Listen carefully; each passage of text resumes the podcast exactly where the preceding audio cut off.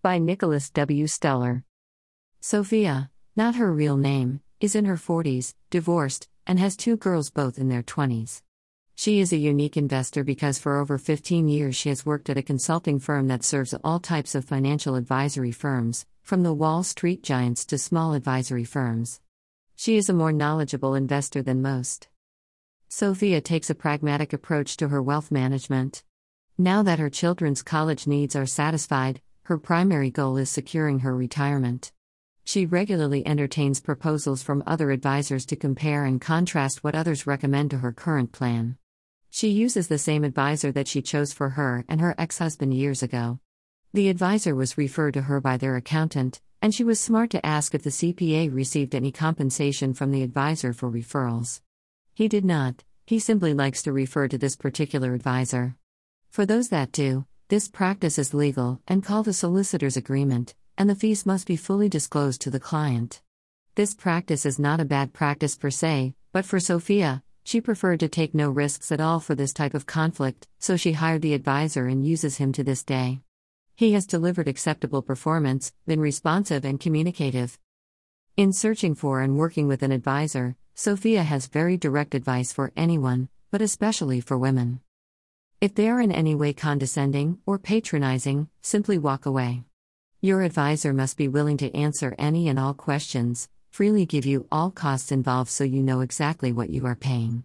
It is your money, and you should treat this service like any major buying decision such as a house or car. Do a ton of research and be prepared. Know yourself and your needs, preferably prior to meeting with an advisor. Be comfortable to put your potential advisor on the spot by asking hard questions.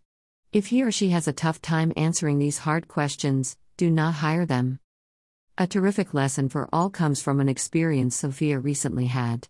She received a phone call from an advisor affiliated with her bank requesting a meeting to review her retirement investments. She agreed, and after a meeting, he began to write up a proposal. While she was waiting for his proposal, Sophia looked up this advisor's background on https://brokercheck.finra.org/run by FINRA, the regulator that provides free access to advisors' backgrounds. Sophia learned that this advisor was only employed part-time at the bank, the other half of his work week was spent working at a restaurant. Sophia shared with me that so few investors actually look up their advisor. While a very small percentage of advisors are part-time, one certainly does not want to be in the position of being surprised to learn of an advisor's background that makes you uncomfortable after it is too late. Sophia did not switch to him for a number of reasons, including his youth and part-time status, but mostly due to his aggressive manner and having overly ambitious projections for her portfolio. This story first appeared in my book The Truth Shall Set Your Wallet Free: Secrets to Finding the Perfect Financial Advisor, published in 2018 by Post Hill Press. Nicholas W. Stoller is a founder and CEO of My Perfect Financial Advisor, the premier matchmaker between investors and advisors using personalized data, proprietary algorithms, and deep industry experience.